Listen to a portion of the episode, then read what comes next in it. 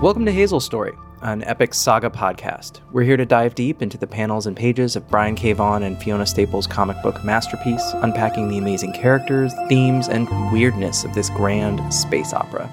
I'm Alan. And my name's Abu. And we are back after a bit of uh, Yes. somewhat unplanned break because, well, life. Abu and I both have day jobs and families, and that's how it goes. But we are so happy to be here back with you all to complete Volume 3, diving into chapters 16, 17, and 18 of Saga. That's right. It feels good to be back. But as always, a reminder that our deep dive read along episodes are spoiler free. So if you're reading along with us for the first time, don't worry, we won't be talking past chapter 18 today. And as we're reading through those chapters, just another reminder that we love to hear from you, our listeners. So Mhm. email us at hazelstorypodcast at gmail.com with any thoughts you have on the chapters we're reading or ideas for future episodes. Plus, just wanted to let you all know that we're working on expanding the format of the show to include guests, and we'd love to hear who you think we should talk to, including if it is you yourself. Yeah. So, yeah, write us an email, record a voicemail, send it to hazelstorypodcast at gmail.com. There's two S's in a row here. Nominate a guest who you think would be great for us to talk to about Saga, including if it is you yourself. We would love to have listeners on this show. It's the beauty of remote recording. We can get you on the show and would love to hear what you think about Saga. Yeah, absolutely. Shoot your shot. Okay, so let's get into it. As always, with these deep dive episodes, we're going to start with a brief summary of today's chapters. Then we'll jump into our key takeaways. And finally, wrap up with our favorite panels and quotes. So let's get to it. Yes. For chapter 16, we open on landfall with our buddy Agent Gale being questioned by tabloid reporters Upsher and Doff. He gives them the standard no comment treatment until they show him a photo of Alana wearing a wedding ring, a wreath style wedding ring. Apparently, on landfall, they don't do the old wedding band thing Yeah. but they do on Wreath. So Alana, as a Landfallian, wearing a Wreath style wedding ring, big deal. Mm-hmm. Agent Gale then tries to spin some bullshit about Alana actually being a super secret, deep undercover mega spy, and they can't report this story because of planet security or something. When Upsher and Doff don't believe him, Gale gets pretty snappy with them, and we learn that they are from a planet called Jetsam, where apparently this quote fledgling young society does not yet accept homosexuality, which it's implied as a threat from Gale to these two reporters that he's going to out them and thereby ruin their careers, which is really low as far as like leverage to pull on somebody. Like, come on, Gale, we know you're a slime ball, but like, fuck, man, that's a new low. Yeah. So then, once the reporters leave, Agent Gale immediately calls up our freelancer agent friend, our seahorse friend, still chilling on the beach at his desk. I don't know if he lives there, but it, he does seem pretty comfy. I'm convinced it's a green screen. He's in a really dimly lit, shitty office, but he puts that back there to feel better. So Gale is on the phone with this freelancer seahorse agent, and he demands that someone be hired to shut the journalists up, you know, with extreme prejudice. The Right. freelancer agent says, Well, no, no, no, you can't kill journalists, which is kind of, I don't know, amazing to hear that there's a code among assassins that they won't assassinate journalists Yeah. not so much the thing here on Earth. But Gale kind of nudges him along and agrees to pay a premium. And the freelancer agent is like, okay, I got somebody. He pulls out this like super secret folder that's like what to do in case the will is unreachable. And there's like a bunch of names scratched off. And there's one name left, the brand, who is only to be contacted in emergencies. So you're like, oh shit, the brand must be intense. Yeah. And just for the record, the other two names in the Will's emergency contacts are his mother and someone named Uncle Steve. But like, why are they scratched off? Are they dead? It's terrifying. That is my question. Yeah. Now, after this, there are two main scenes for the rest of this chapter that cut back and forth, much like an A plot, B plot. And so, in our summary today, instead of jumping back and forth like crazy and getting hectic, we're just going to take it one scene at a time. Starting with Gwendolyn, Sophie, and a very injured The Will on the Lush planet. So, Gwendolyn is out and about searching for a lost Sophie when she suddenly starts hallucinating her first lover, the woman that took her virginity. And in a brilliant stroke, she turns to Lying Cat and asks if this person she is seeing is real. And Lying Cat says, lying. And so she uses Lying Cat's ability to suss out the truth to figure out that this is an illusion and that this planet is dangerous. I really loved this short little scene because it showed us just how tactically brilliant Gwendolyn is, right? Like we have seen time and time again examples of how effective she is as an agent and how intelligent she is. And this is just one more example of that. Oh yeah, absolutely. It's it's wild to see like how everyone else can't figure this out for like the longest time and she like figures it out immediately. Yeah. It's brilliant stuff. So she rushes back to the ship only to find the will bleeding out and Sophie standing above him, foot on his throat with a bloody knife in her hand. Lying Cat immediately jumps into action, lunges at Sophie. Things get tense. Gwendolyn manages to get in the way and stop Lying Cat from harming Sophie, and she quickly ties Sophie up. Now, the problem, of course, is that Gwendolyn does not know the magical spell required to save the Will's life in this moment. So she comes to the conclusion that they have only one option. They need to go to someone who does know that magic, and that someone happens to be her ex boyfriend, Marco. I love that too that that like spell that Marco knew to save his life when he was going to die was something special that it wasn't something that like all people from Wreath know. Yeah. And it is also kind of a nice plot device to do what has been kind of happening with all the chapters up till now. We need all our characters to come together in one place and that one place is Quietus. Meanwhile, our first entrance into the family hanging out on Quietus with D. Oswald Heist is a little jarring because it's these three panels of we don't even know what the hell it is, but it's like a bumblebee child fighting some monster coming out of a well or something like that. And then you realize, oh no, this is just Heist reading a children's book to baby Hazel, which somebody points out is a little too intense and then all the other people present are like yo i read way scarier shit than that when i was growing up yet another reminder that this world and this universe that all these folks live in is terrifying and violence is everywhere so of course the children's stories would be terrifying and awful not unlike most of the children's stories in the Western European canon, where people are eating each other and there are monsters and witches, and uh, it's all pretty awful. Right. And look, we all watched R rated movies before we were old enough. It's fine. We all turned out fine. Totally. Not desensitized at all. so, what's amazing though in this chapter is you realize pretty quickly that what's actually happening in this scene is the like inception thing that Heist and Klara had talked about in the last chapter, where they're trying to get Marco and Alana to realize that they can do some work on the open circuit. And so Heist like casually mentions that he used to date somebody who is now a set dresser for the open circuit. And Marco and Alana are like, ooh, I like the open circuit. Hmm. and Marco like geeks out about it. Heist like encourages uh, them to go find the old tapes. And thus the inception is complete. Very, very sneaky of them. And that's actually what Marco and Alana rush off to go do. They put on this very clunky looking fishbowl VR helmet. and Marco is intrigued by what he sees in this circuit performance. It's very soap opera. Oh my god, it's I, I, I can't wait until the later chapters where we get to see more. This is not a spoiler that like we'll get to like see more of this open circuit world. Yeah. And I love it so much. It's like the worst. For me, it's like a combination of WWE characters in telenovela plot lines and they pull no punches. Yeah. And it's delightful. It's so funny. And what's cute about this scene is that Marco is kind of confused. He's like, Where's the subtext? I don't get it. And the answer there, buddy, is there is no subtext. the two of them, Marco and Alana, then discuss Alana's childhood dream of acting. It's something she had always wanted to do. And Marco convinces her that she should audition for the circuit, even though it's sort of like this almost illegal pirate radio type operation, is the vibe I'm getting from their conversation.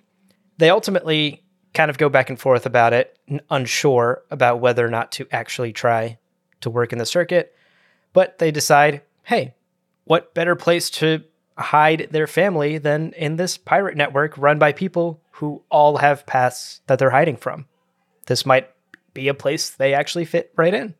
Yeah, totally. And Klara and Heist then sort of pat themselves on the back for this whole inception idea. And this leads to a discussion about fiction and feelings of combat. And then Heist is like, Oh, I have this book that I have to show you. And he's like super passionate about it in that way that, like, it's like book geek flirt. Yeah. Where it's like, you're like, oh my God, I know something that's relevant to this and it's going to help endear me to this person. So I have to go get it and share it with them immediately.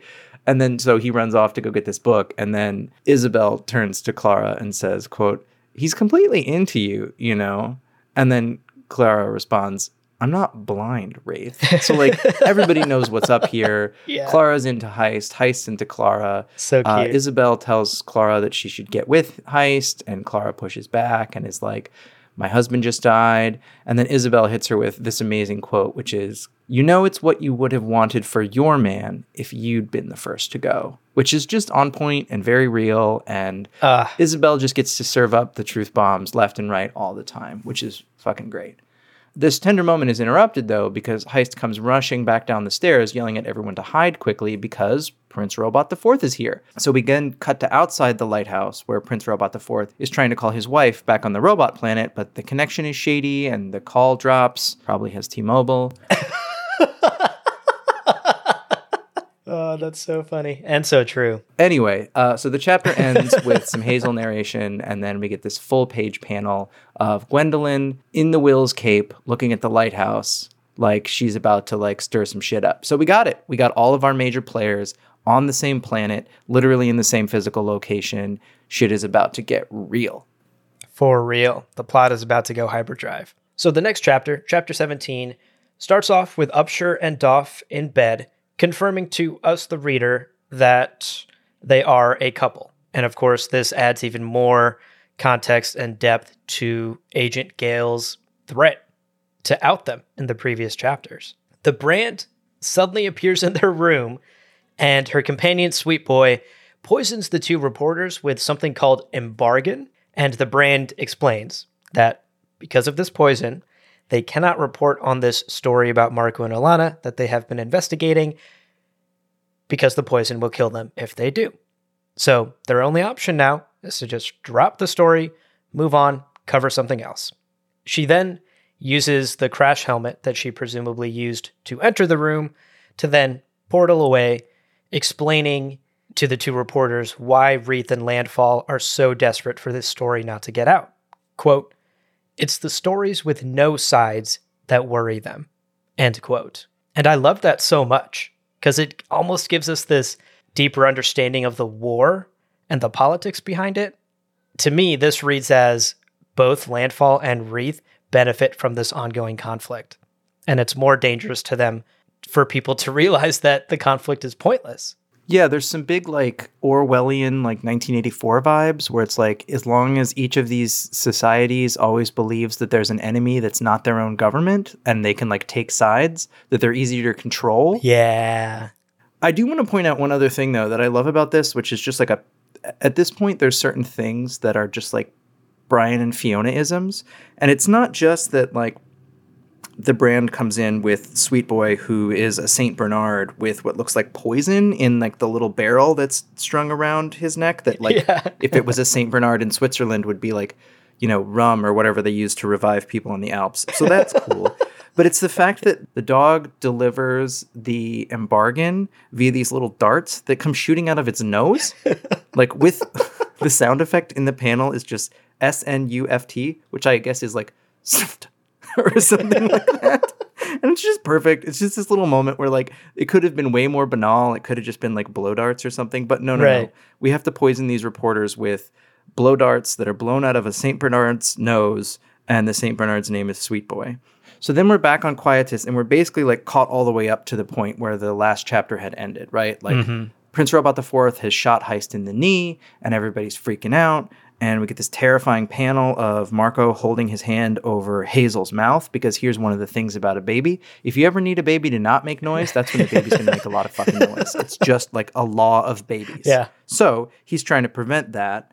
And so Klara wants to rush into battle. She's got this big axe. She's ready to like take care of shit. And then Alana actually pushes back with this line of like, oh, we have a family to think about, which is, of course, this recurring theme, right? Like, it's the thing that's been yeah. thrown in Alana's face twice that she's reacted super strongly to. But in this moment, she's like, oh no, shit, there's a reason why people say this. And it's because I don't want anybody to die because then I have this family. Yeah. It's more important to keep the family together. Yeah. So then downstairs, Prince Robot is shuffling through some of Heist's writings as the old man is sitting on the floor, bleeding out of his knee. Heist has some philosophy stuff about what is the opposite of war. Everyone incorrectly thinks it's peace. They go into some stuff about Prince Robot and what he uh, thinks about when he's having his PTSD episodes, and they end up coming around to the idea that the opposite of war is fucking, which is kind of wild.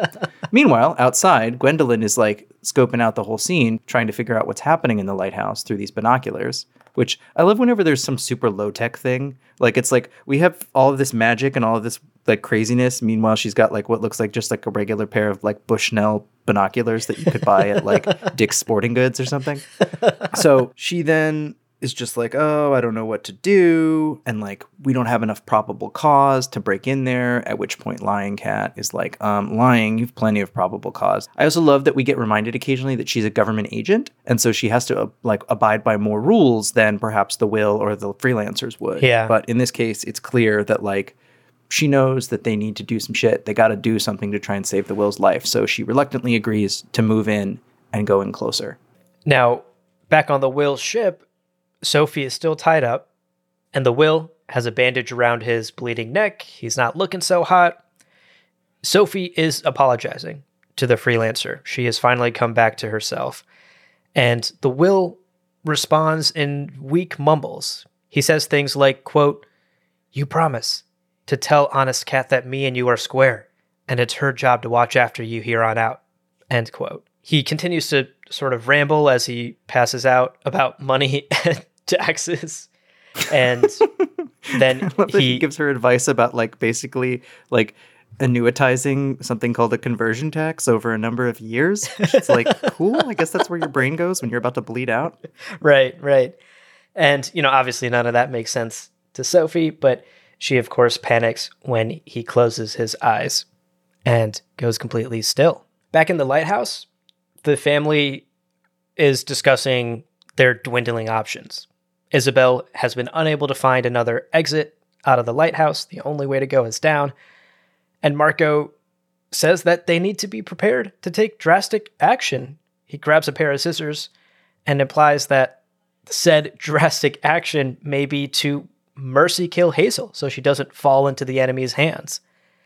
Alana and myself, honestly, is horrified. Uh, no. Alana is obviously horrified by this thought, and as the two of them argue back and forth about it, Klara makes the executive decision to sneak out of the room and go save Heist. Big uh oh moment there. Downstairs, as you mentioned earlier, Heist and Prince Robot have this conversation about war and peace and fucking. It's a great sequence of panels. We'll talk a bit more about it in the takeaways later. But Klara interrupts this moment by jumping downstairs, battle axe in hand, ready to fucking rumble. And this is the moment where all hell breaks loose. She calls Prince Robot a drone, which we learn is a derogatory term for his people in this universe. This angers him into blasting her with a hand cannon. Heist also reacts at that moment, taking multiple shots at Prince Robot. He accidentally sets the nearby bookshelf ablaze. Gwendolyn hears the commotion and bursts into the lighthouse, spooking Heist, who raises his gun. And this is the most heartbreaking panel in this entire chapter. Instantly lancing D. Oswald Heist right through his eyeball, right through his head. Klara then zaps Gwendolyn with some battle axe magic, which Gwendolyn defends with the Will's cool Defendo shield cape. And Lying Cat lunges at Klara as Gwendolyn stands in this now burning room, just absolutely stunned. And all she can say is fuck. Oof. Well, and you get this like also terrifying cliffhanger when you on Prince Robot's computer monitor or TV, whatever face, you basically get like the Windows 95 loading screen where it says restarting. this may take a few minutes. And the fact that it's that blue absolutely is a nod to like the infamous Windows blue screen of death. Do you remember this? Yes. Babu? Oh, is Oh, this yeah. the thing that you dealt with in early Windows days? Windows you just get that 95? BSO yeah, you'd get that BSOD and you just have to restart the computer by like turning it off and turning it back on again, and nothing that you did would save, and there would be no explanation. So clearly a nod to the blue screen of death, but also terrifying because restarting this may take a few minutes. You're like, oh, oh, Prince Robot is not dead. So that then leads us directly into chapter 18, which, in an unusual move for this book, we get right back, pick it up right where it left off in the burning lighthouse. Izabel appears and tells Lying Cat that Lying Cat and Gwendolyn had no right to barge into someone's private home and execute them. This logic, plus a little bit of like spooky ghost projection by Izabel, scares Lying Cat into bolting out of the house. then, upstairs on the balcony, Marco and Alana find themselves at a dead end. It's classic, like, action movie. Yeah. They either got to scale down the side of the lighthouse or go back downstairs. They're between a rock and a hard place. And what are they going to do? There's enemies downstairs, a ledge. Where are they going to go and how are they going to get out of this? Gwendolyn then shows up and asks Marco if he knows a healing spell to heal the will. And Gwendolyn says, quote, the man I love, love is bolded even in the text in the book. So that's the first time that we get that Gwendolyn is in love with the will. Yeah. Gwendolyn says, The man I love has been hurt, and I need your help to make him whole again. Marco starts to explain how the spell works, but when he then asks what part of Wreath the will is from, Gwendolyn says, Oh, he's a foreigner. He's not from Wreath. And that's when Marco has to explain that the spell only works on Wreath people and that it's not going to work on the will. Things get heated. Alana tries to interject. Gwendolyn points the lance at her. Meanwhile, downstairs, Prince Robot tries to sneak up on Izabel. It scares the shit out of her, spooking the ghost. the ghost gets spooked. Turns out the prince is in some sort of like reboot cycle, and like, you know, it's like all of his drivers didn't load or something when the Oh, Windows man. 95 reset happened. Right. And so he doesn't know who he is. He's just like sort of a, ironically, robotic drone who's offering support. And so Izabel is able to ask him to carry Klara out of the burning room as though she's a soldier who needs assistance. Uh, they get outside, and then Prince Robot sort of wanders off into the distance, mumbling about finding his ship. Now, back on the balcony, Alana is trying to reason with everyone. She begs Gwendolyn to just move on with their lives. What was in the past was in the past. Can we all just forget about this? Gwendolyn reacts by trying to strike Alana with the extendo lance. But at the very last second, Marco pushes Alana off the balcony, taking the hit from the lance in his own shoulder. He then turns to Gwendolyn with that scissor still in his hand, but instead of attacking, he simply drops it and apologizes to her for his past actions. And he surrenders to her at this moment. Quote, Whatever you need to do to make this right, you should do it. End quote. And a tearful Gwendolyn tells him that he broke her heart and is about to finish him off with the lance. We hear the click of the lance activating when you flip the page and you get a full page image of flying Alana coming up behind Gwendolyn and shooting her with the stun gun. This scene wraps up with Marco and Alana hugging as Hazel's narration then tells us that the family was able to escape quietus that night. It's so good. It's like that. it's just like all of that action built and built and built and built to this like surprise. Alana can fly because they had a conversation before about how her wings had atrophied and she couldn't use them anymore. And it was like, oh, this is like when you know a mother or a father like flips over a car with the strength to save their child. Apparently, when imperiled, uh, Alana can fucking fly, which is amazing. Yeah. Yeah, if, if it means life and death for her daughter, her wings are going to flap. Absolutely. And so we get a little bit of a coda scene basically after this. So like the main action is completed.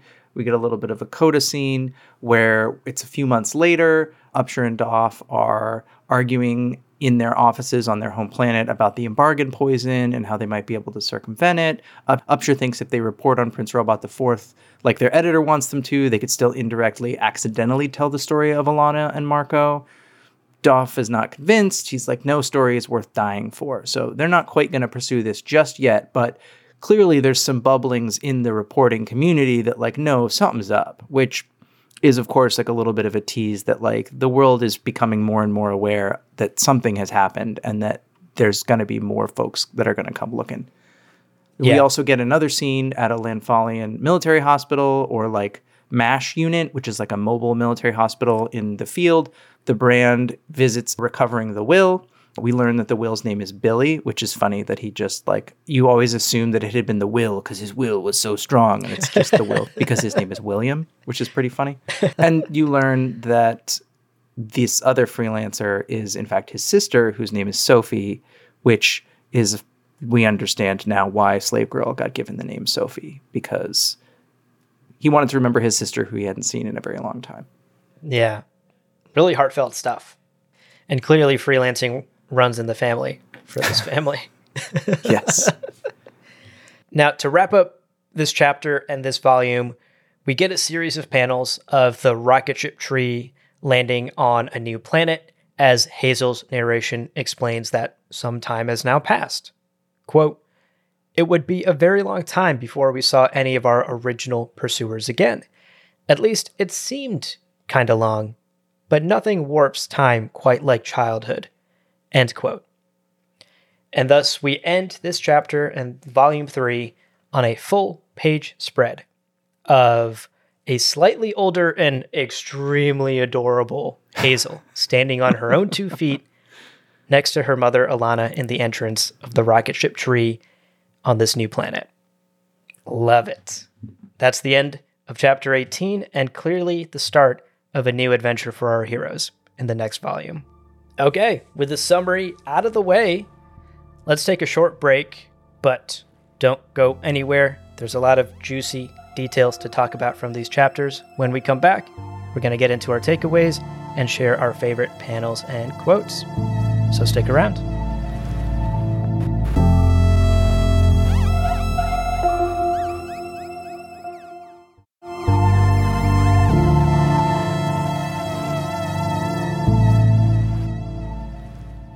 All right. Welcome back, everybody. So, our first takeaway from today's reading is I don't know, I struggled a little bit because there's so much plot in this set of chapters, but Yeah. then I was like, oh, no, that's the point. So, my takeaway from these chapters is when all the pieces on the board that have been sort of like moving and shifting around finally come together, shit gets very real, very intensely, and it's just amazing to Yeah. watch unfold. We've talked before how like the earlier chapters in this volume were still focusing on the individual journeys taken by the separate parties of Prince Robot, Gwendolyn, Sophie, and the Will, and then the whole Alana, Marco, Hazel clan, and all of them on their sort of circuitous paths to Quietus to find whatever they were looking for. And these chapters show us what happens when they all come together, and it is righteous as far as payoff goes. So many things that have been put in play, literally going all the way back to the very first chapter, leading up to these chapters are resolved. With the biggest being, you know, we were first introduced to D. Oswald Heist and his novel as being like sort of a core part of this story. And so when it was introduced that we would actually get to meet him, I assumed that he would be a character going forward. And then, Yeah. of course, he is not because he is very, very sort of unceremoniously executed by Gwendolyn, which is mm-hmm. wild because she's been the one who's always been, I'm going to follow the rules. I'm going to do what I'm supposed to. And then she just like shoots this guy through the eye with a lance and with some pretty ironic commentary about writers quote killing their darlings. So like taking a treasured character or something like that that doesn't quite fit into the story and getting rid of them. This is something i actually had taught to me as i was learning storytelling um, as drowning your kittens. If you get too attached to a part of the story it's like Oh a little cuddly kitten that you want to keep in but if it is a drag on the story you have to get rid of it. So even though it's a cuddly kitten and you love it sometimes you have to drown it which uh, shout out to my storytelling professor at Columbia, Doolin too, who referred to it as drowning kittens. But it's actually important here, right? Because the story Yeah. isn't going to center around Heist anymore. Like Heist is not a character in the story. His work is an important influence, but it was important for Brian K. Vaughan to finally have us get to that character and have the main characters in the story learn that he was not some guru who was going to tell them what to do with the rest of their lives. He's just an artist. Artists are not there to be gurus, artists are just there to make art. So that was amazing. We also get the wrap up of Gwendolyn confronting Marco about their relationship, right? This has been a tension since we found out that, you know, Marco had a fiance when he met Alana, and we get that tension resolved. And we get this sort of tension of like, okay, well, Marco and Alana are on this kind of like epic heroic quest, but they also need to do something with their lives to make money, and we get it in this idea that they're going to join the open circuit. So a lot of uh, loops are tied up, a lot of things are set up for the rest of the story going forward, and these chapters really serve as a kind of button on a lot of the plot that's come up till this point, while planting seeds for a lot of stuff that's going to come next. And it's just amazing to see how intentional and masterful Brian K. Vaughan is at plotting this epic saga. It really is this epic saga, which even knowing what happens in all the chapters that come after this, up to what's been published so far, it still kind of blows my mind to know that we are only 18 chapters in to this story out of what will be a total of 108 chapters. That's a thing that Brian K. Vaughan Yeah. has revealed. So we are 16.7% complete. If you want to think about it like a video game, we are 16.7% complete through the main storyline, which is there's so much left. Yeah. Yeah. And look, being the completionists we are, we're going to 100% this video game Oh, we are going to 100% the shit out of this with a lot of side quests along the way. for sure. Yeah. I loved that this set of chapters and volume three not only wrapped up the story contained within this volume, which most of the volumes do, most volumes serve as some sort of arc that start and finish within those six chapters contained within. But volumes one, two, and three could almost be looked at as like a part one of the story as well. Like you explained, we've wrapped up a lot of loose threads that were set up in these first three volumes. And it's clear that with the slight time jump at the end of chapter 18 today, that we are wrapping up one part of the story and setting the stage for what comes next in the lives of Marko and Alana and Hazel. So it's very, I don't know, it pleases my OCD. The storytelling is very tidy in that way. Yeah, it, it, it, it like it feels like we I don't want to continue the video game analogy too far, but it's like this was a boss fight sort of, right? Yeah. And now like we're ready to move on to the next chapter. And like a lot of boss fights, the boss wasn't defeated. He just sort of stumbled away off into the distance because you know you're going to have to fight him again. yeah, exactly. There's going to be a phase two. What about you, Abu? What, yeah, what, what was your takeaway from these chapters? So I actually wanted to slow down for a minute and just reflect back on D. Oswald Heist as a character. Now that we've met him, spent some time with him, and watched him die, I think it's important to reflect back on the role he played in this story and in the lives of our main characters. Our time with him was pretty short lived, all things considered, but boy, did he have a massive impact on our main characters' lives, both before they meet him, while they meet him, and after they leave him. I also wanted to point out that in the previous episode, you had brought up that D. Oswald Heist is as close to like an author stand in character Mm. as exists in this story. Mhm. A lot of what Heist does and says oftentimes feels like Brian K. Vaughan himself speaking to us as the reader.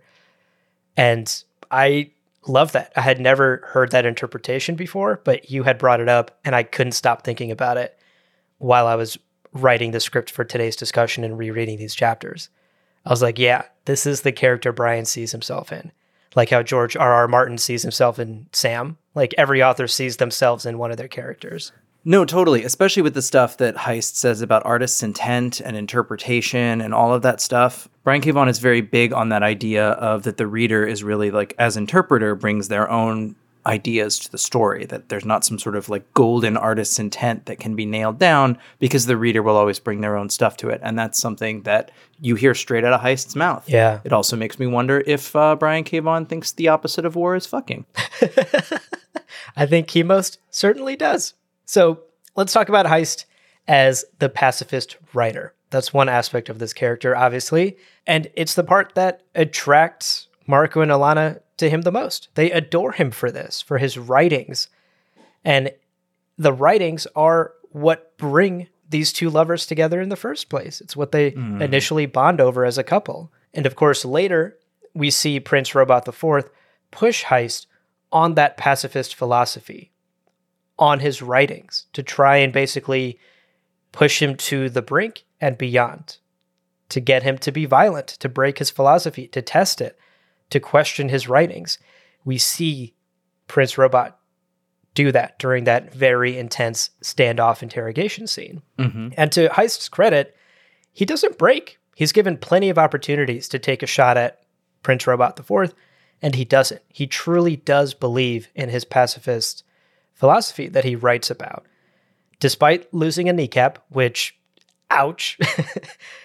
and I will say the only point he does actually resort to violence is when Klara is shot by Prince Robot IV. And I would argue that that's less an act of violence or an act of war and more an act of love. We obviously know about the relationship by this point. So I think Heist, to his dying moments, stayed true to his pacifist beliefs. Now, to dig a little deeper into his pacifist beliefs, we have to talk about Heist as a father and an ex husband, because it's made clear to us that Heist has seen some shit in his life. Between losing his son to suicide because of war trauma and the death of his musician wife from that errant spell, it's obvious that Heist hates war. And he hates it for very personal reasons. What's so beautiful is that we don't dwell on these past traumas.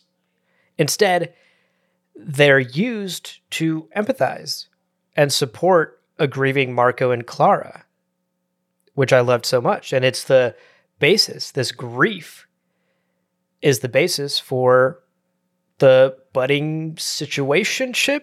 I don't think we can really call it a relationship, but whatever is happening between Heist and Klara, this trauma that Heist carries with him and that Klara clearly has as well is what brings them together.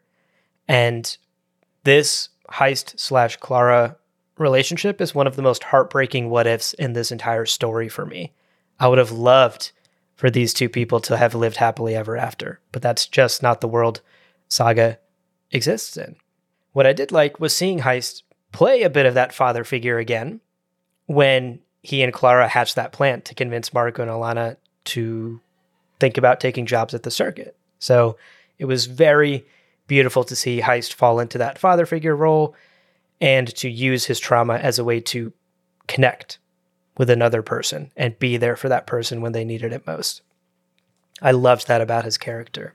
Yeah, and even just getting to see him and Klara like bond over a mission, there was like a little bit of like I don't know, you could just see that like the instant friendship and that would have led to a long-standing relationship. And yeah, I agree. It's so sad that that doesn't get to happen and that Klara not only lost her husband but then had a new potential partner introduced that seemed sort of by kismet and then he immediately died as well. There's just so much trauma, so many characters dying. And like we said in previous podcast episodes, any character can be taken away literally at any moment. Yeah, for sure. Now, two final things I wanted to quickly touch on are some of that meta commentary potentially from Brian that we talked about. The first is Heist's take on children's stories, which I really, really loved. This was actually going to be my favorite quote, but then I decided to make it the takeaway. This is what he says quote, All good children's stories are the same. Young creature breaks rules, has incredible adventure, then returns home with the knowledge that aforementioned rules are there for a reason. Of course, the actual message to the careful reader is break rules as often as you can, because who the hell doesn't want to go on an adventure? End quote. ah, I love that. I got goosebumps just reading that again. This idea, to me, feels like a moment where Brian K. Vaughan is breaking the fourth wall and directly speaking to us through Heist. Mm-hmm. And it's such a beautiful sentiment. Reading maybe a little bit too much into it, I think this quote also confirms to us that Heist is skilled enough as a writer that there's no way his like shitty B movie romance novels are just shitty romance novels. There is Oh, yeah. subtext there. He knows how to wield it. and everything that Marko and Alana read into definitely exists. Oh, a thousand percent. Like Prince Robot thinks that their treatise is on radical pacifism, and everybody seems everybody who does any kind of close reading to these seems to come away with that conclusion. And you know, we never actually get to see, at least so far, what the source material is, other than a few little brief snippets. But uh, he knows what he knows what's up, or knew what's up. Sorry, buddy. R.I.P. Okay, the last thing I, I wanted to briefly touch on, we already kind of talked about this in the summary, but Heist's take on war, peace, and fucking, which is another great passage from today's reading. He says, quote, Why the hell does everyone think peace is the opposite of war? It's just a lull in the action, end quote. And then, as we discussed in the summary, Prince Robot comes to this realization that the opposite of war is actually fucking because of what he's experienced on the battlefield. And my take on this is that it's clear, based on our limited knowledge of Heist and his life, that my man is a lover. Mm-hmm. And he's a romantic. And there's a reason he has numerous, multiple ex wives. oh, yeah. No, for sure. Beautiful stuff. So, just shouts to D. Oswald Heist as a character is the summary of this takeaway. I loved what he represented in this story. I loved the messages that Brian told us, the reader, through this character. And the story would not be the same without D. Oswald Heist and his effect on this family. So RIP to a real one. D. Oswald Heist, you will be missed. It feels unfair that we finally got to meet this character and Brian K. Gives him so much depth and so much just everything, and then it's ripped away. But there's that whole meta commentary in that Hazel narration where she talks about writers needing to kill their darlings and how this again feels like another time where Brian is talking through uh, around heist directly to the audience about how writers get told to kill their darlings. And Brian is saying like no actually you should cut away everything else and keep your darlings. And I think it seems like if he's saying that then why is heist killed off? And what you have to think about is that no, actually, the core darlings at the center of this story are still and will always be Alana, Hazel, and Marko. And yeah. we need them to continue their journey without having the side distraction of this romance between Klara and Heist and whatever else was going to happen. So, loved it. Also, just loved the way all of the art was rendered in these chapters. Like, I love the spaced out, sort of grand wide shots that we get in a lot of these chapters as this world is unfolding. Right. But also just the way that Fiona Staples is able to draw kinetic motion and like firefights and battles and like it doesn't matter sort of what is happening, but it has like this almost manga esque character whenever something is like there's weapons flying around, and she just does it so incredibly well. So it was really hard for me actually to pick favorite panels from this chapter because there's just so much good action. So I yeah. went completely the other way and was like, okay, no, I'm not going to pick from all the action panels. What I did do though was pick not one, but two full page panels because apparently it's my turn to break the rules. And we can just think of these two panels as one piece of art. Uh, in the art world, they call this a diptych, where you take two images and they're actually one piece of art together. Mm-hmm. So this diptych for me is these two full page panels that show two very different versions of what Alana is and who Alana is as a mom. The first one, we talked about this, is the way that Fiona renders Alana as she surprises Gwendolyn by being able to fly. So she's, it's full page panel, Alana flying midair, gun drawn, pointed down at uh, Gwendolyn, clutching Hazel while holding gun. What's more badass than like cuddling a baby infant while holding a gun? And it's just so amazing. It like basically stops everything, and she gets that kick-ass line. I think you'll live. It just it, it has action and it has intensity, and it just yeah, that whole idea that like nobody thought she could fly, she can fly. It's like badass, like you know, mama bear intensity. Gonna do anything to protect my child. Yeah. And then the second full page panel is actually the last page of chapter 18, where it's a couple months later. Hazel's a little bit bigger, and we get this full page panel of the spaceship tree port opens, and toddler Hazel is like taking her first tentative steps, potentially outside of the tree into the world. Right. And Alana is standing behind her, encouraging her and also standing there to make sure she doesn't fall out of the ship or whatever because you know the, the the sort of encouragement protection mom energy is like palpable there and you can also feel the way that Alana is like beaming with pride that toddler Hazel is taking her first steps, can take steps out into the real world. And like you said, we get the extra triple added bonus of baby Hazel or toddler Hazel now being so fucking cute with her little like puffball hat with the Yes. little dangly balls. And it's just like everything about it. She's still enough of a toddler that she's still got the little chunky legs. So, you know, I, I just like immediately I could imagine in my head the thing that happens next is she just kind of like turns around and stomps back inside the ship. And uh, this is maybe a biased perspective, but I think that that age of like 18 to 24 months where kids can like stomp around but aren't very good at it yet is the cutest age that children can be. Yeah. Uh, and I love it. It's just those two together showing the two sides of what motherhood can be uh, defending and intense, but also encouraging and cautious. I, just every part of it. I love those two panels together. I love that. And also, what is this coat that Alana is wearing in this final panel? She's looking Oh, it's good. so good. Alana is a babe. I don't know if I've said that on this podcast yet, but I want that on the record. Oh, 100%. And she's like, she always has like good style. Yeah. Her looks are always fierce. Marko is kind of like, you know, he's like cool dad, but still like big dad looks, lots of t shirts and jeans. But Alana has like full Yeah. fits, then they all rock. Yeah, for real. So my favorite panel from today's reading is actually kind of a innocuous one.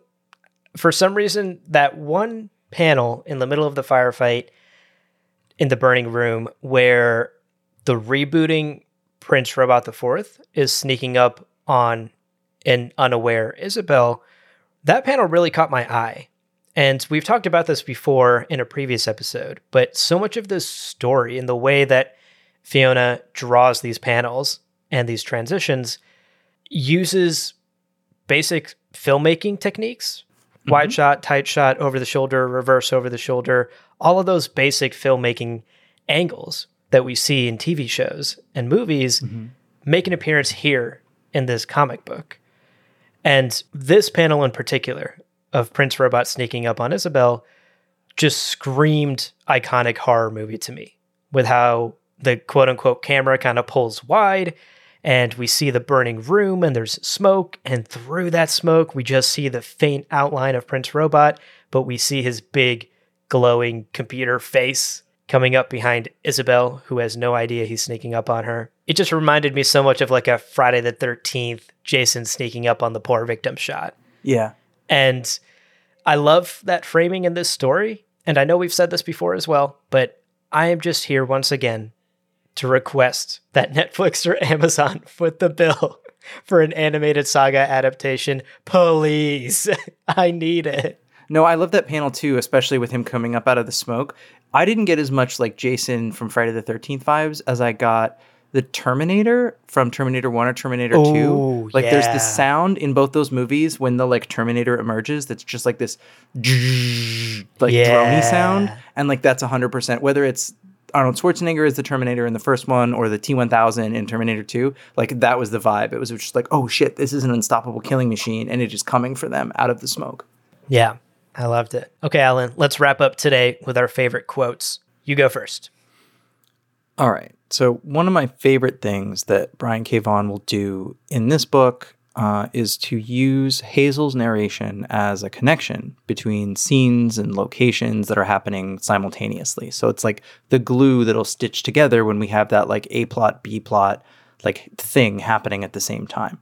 And Hazel's narration will be a way to connect the two, and it's literally like connective tissue. Will one line will start in one location as narration and then finish in another, and he does that between two scenes in chapter 15.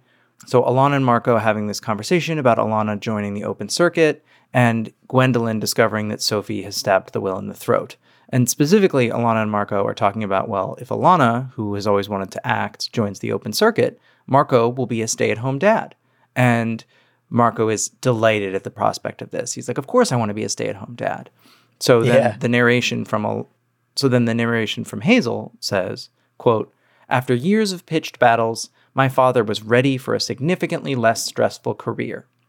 And then on the next page, as Sophie is literally standing on the will's throat, Narrator Yeah. narrator Hazel continues, quote, Unfortunately, he decided to try raising a girl.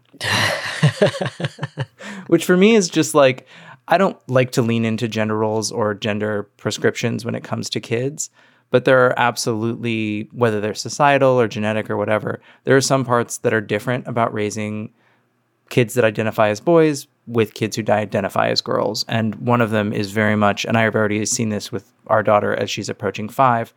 Uh, girls can just like, I don't know, they they just like push back better and harder, and their will is so strong. My four and a half year old, if she doesn't want to do something, she's fucking not going to do it, and there's nothing you can do about it. So Yeah. I just love that like little way of Yeah. connecting like what is happening in the story with this general commentary on having a girl child. I think that Brian K. First child was a girl, so he'd gone through that experience before he went into writing this book, and I just totally love it.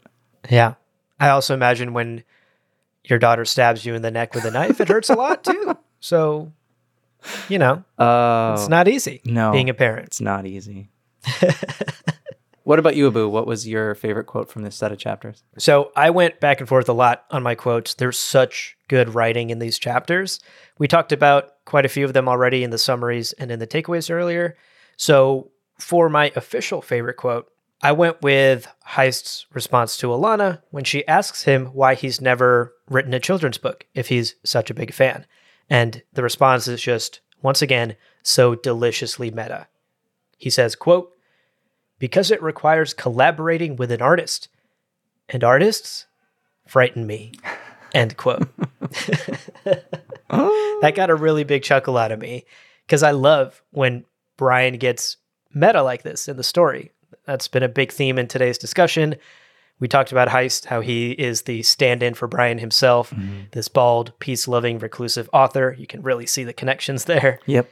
And you can also tell in this panel how much fun Fiona had drawing that line in particular, the line that was obviously very much about her, because Heist just looks so cute and spooked in the way he's drawn. He's Yeah. trembling in this almost very cartoonish way, which was adorable and cute. And I loved this sort of writer artist talking to each other, commentary back and forth through this dialogue here. I also, and, th- and this is perhaps just my head headcanon, I also like to imagine that this is Brian's way of complimenting Fiona mm-hmm. on her incredible talents, which perhaps frighten him, mm-hmm. right? Like if I had to work with Fiona Staples, I would be bringing 110% of myself to work every day just to keep up with her. Oh yeah.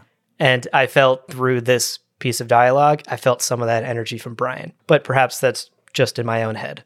Okay, we did it, Alan. We did it. Volume three complete. Another deep dive episode in the books. Volume three complete. 16.7% through this story. Plenty more left to do. glad that I did the math on that one. So, just to give a little clarity to our listeners, uh, we know we've been on a little bit of a wonky release schedule the last couple weeks because of life uh, gestures wildly. but we're going to get back on track from here on out. So, for those of you who are up to date on all the chapters of Saga, you can expect another quick reaction episode. We've really liked doing those, so we're just going to keep doing those as new chapters of Saga come out. So, we're going to dig into that new chapter 57 uh, that comes out later this month. And then, for those of you following along to our read along episodes, make sure you've read through chapter 21, the first half of volume 4, because we'll be back in two weeks to deep dive into chapters 19 to 21. And then lastly, just a reminder, as we said at the top of the show, we're working on some new episode formats, including bringing on guests. So if you yourself are interested in being a guest on a future episode, send us an email or record a voice memo and send it to hazelstorypodcast at gmail.com and let us know what you might want to talk about. Come on the show and tell us how wrong we are about all this. We'd love it. Yes, please come geek out about Saga with us.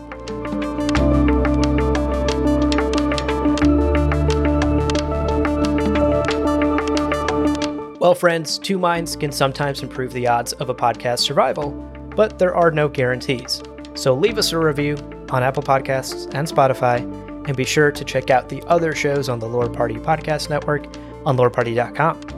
Thank you so much for listening, and remember, podcasts are fragile things. But just like Alana, Marko, and Hazel, we'll all just keep learning and exploring together.